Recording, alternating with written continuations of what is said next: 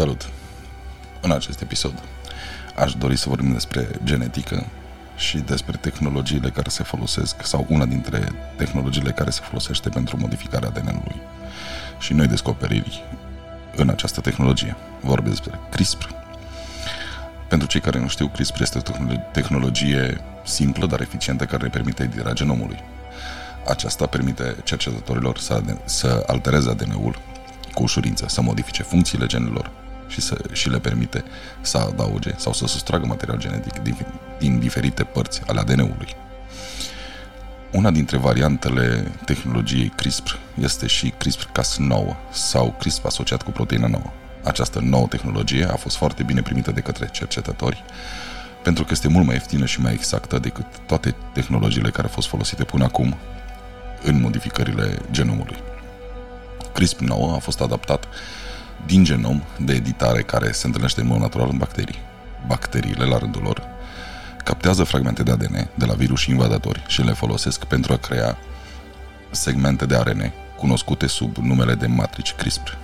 De exemplu, în cazul unei infecții virale, tablourile CRISPR permit uh, bacteriilor să își amintească de virus sau de virus înrodiți apropiate. Dacă virus atacă din nou, bacteriile produc segmente de ARN din uh, matricele CRISPR pentru a viza ADN-ul virusului. Bacteriile folosesc apoi Cas9 sau o enzimă similară pentru a tăia ADN-ul, ceea ce la rândul lui dezactivează virusul. Ceea ce este de remarcat este că cercetătorii americani au uh, dezvoluit o actualizare semnificativă a sistemului de editare a genei uh, prin CRISPR care, spre deosebire de predecesorul său, poate viza anumite gene cu precizie ridicată și poate face modificări complet reversibile. Cu această nouă tehnologie CRISPR, este, cap- este posibil să se controleze o genă cu precizie asemănătoare laserului, lăsând în același timp catena mai largă de ADN neschimbată. Mai mult, modificările nu sunt doar suficient de stabile pentru a fi moștenite prin sute de, de, de diviziuni celulare, ci sunt de asemenea și complet uh, reversibile. Această actualizare a tehnologiei CRISPR-Cas9 a fost uh, parțial finanțată de către Agenția de Proiecte de Cercetare Avansată în Apărare DARPA din Statele Unite. O dezvoltare care a durat mai bine de 4 ani de zile. Noua tehnologie CRISPR-OFF le permite oamenilor de știință să scrie un program genetic care poate fi amintit și reprodus la infinit de către celulă, reducând la tăcere sau activând diferite gene prin numeroase, numeroasele diviziuni celulare. Într-o metodă pe care se spune că este mai sigură și mai eficientă de CRISPR decât CRISPR original. Când doresc să, activ, să reactiveze genele specifice, se administrează enzime care eliminează grupării de metil din gena care, au fost, care a fost dezactivată. O metodă pe care ei, în mod natural, o numesc CRISPR-ON. De exemplu, în testele pe celule STEM pluripotente, care se pot transforma în orice tip de celulă dorită, cercetătorii au reușit să reducă aproape în totalitate expresia proteinei tau, proteină care este puternic implicată în, aparat, în apariția bolii Alzheimer. Acestea fiind spuse, cred că ar fi mai bine, cred că ar fi bine de fapt, nu ar fi mai bine, ar fi bine să urmăm și munca doctorului genetician David Sinclair, care privește îmbătrânirea ca și pe o boală genetică și crede că în timp va putea să rectifice aceste greșeli din ADN-ul nostru cu ajutorul acestor noi descoperiri. Dacă ar fi să mă întrebați pe mine, cred că potențialul acestor tehnologii este uh, tehnologii uh, eu cred atât de mult în ele încât nu cred că vom putea avea doar posibilitatea de a ne vindeca de diferite boli genetice, ci și de cancer. Uh, legat de asta, deja avem medicamente care sunt în, stadia, în, stadiu de, în faza de studiu. Dar pe viitor să fie și tratament de CRISPR cosmetice, cu atât mai mult când aceste noi modificări vor putea fi dezactivate la cerere. Dacă doriți, putem să ne gândim la cineva care are o căprui și își dorește ochi albaștri. Printr-o injecție vom putea învăța ADN-ul ca la fiecare celulă din ochi pe care o schimbăm să creeze celule noi, care au în, în ele noul cod, ceea ce în timp ar transforma culoarea ochiului în culoarea dorită.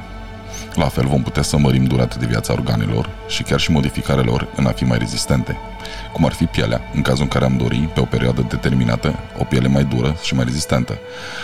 Ceea ce ar fi folositor, de exemplu, dacă dacă SpaceX reușește ca să meargă pe Marte, am putea să creăm o piele mai rezistentă la radiații și în cazul în care am putea să revenim înapoi pe pământ, să dezactivăm gena astfel încât să reavem o piele de om normală.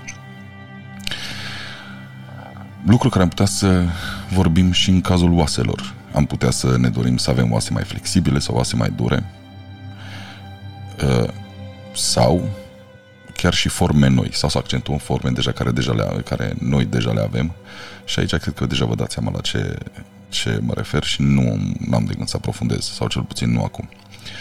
În concluzie, într-un viitor mai apropiat sau mai îndepărtat, nu doar că vom putea trăi mult mai mult, dar și să creăm corpul pe care ne-l dorim în funcție de viața care o avem sau care ne dorim să o avem. Așa că, din punctul meu de vedere, viitorul nu sună chiar atât de rău. În cazul în care cineva spune că nu este moral și că nu ar trebui să ne jucăm cu așa ceva pentru că nu suntem Dumnezei, eu aș spune că deja facem asta de când suntem pe planetă. De când rasa noastră a ajuns pe plan, a apărut pe planeta asta, noi asta facem. Și tot ce am face în cazul în care ni s-ar, ni s-ar permite să ne modificăm genetic, am accelerat evoluția și am alege în ce direcție am dorit să mergem cu ea. Dacă cineva se gândește că noi nu am modificat genetic decât în ultimii zeci de ani, am să vă dau câteva exemple de manipulări genetice care le întâlnim în fiecare zi și care le cunoaștem toți. Cum ar fi, de exemplu, orice câine ai avea. Este doar un lup care în timp a fost manipulat genetic prin selecție artificială să aibă caracteristici și caracter dorit. Mm, un alt exemplu ar fi orice fel de legumă. Chiar și cea de la bunica din grădină este la fel. De exemplu, semințele de roșii pentru propagare au fost atent selectate doar din plantele care au fost mai frumoase, care au dat roșii mai mari și mai sănătoase și mai gustoase. La fel sunt și cartofii și porumbul și așa mai departe. Astfel încât, ca să spunem că nu sunt de acord cu modificările ADN-ului, ar însemna că ar trebui să mâncăm doar ce este sălbatic, care a evoluat natural și în cazul acesta vă invit să gustați un morcov sălbatic. Nu cred că o să-l gustați și a doua oară. Și care, apropo, nu este portocaliu. În concluzie, viața care o duce fiecare dintre noi ziua de astăzi nu ar fi posibilă fără modificările genetice care deja s-au făcut. Și aceste studii eu consider că sunt extrem de importante și ar trebui ca toți să le acordăm mai multă atenție, pentru că nu cred că vom putea să că putem să ne dăm seama cât de mult vor avansa în următorii 15-20 de ani.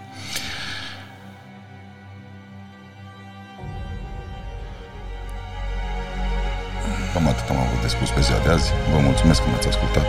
În continuare sper să aveți o zi cât se poate de frumoasă. Ne auzim data viitoare. Talking Gate out.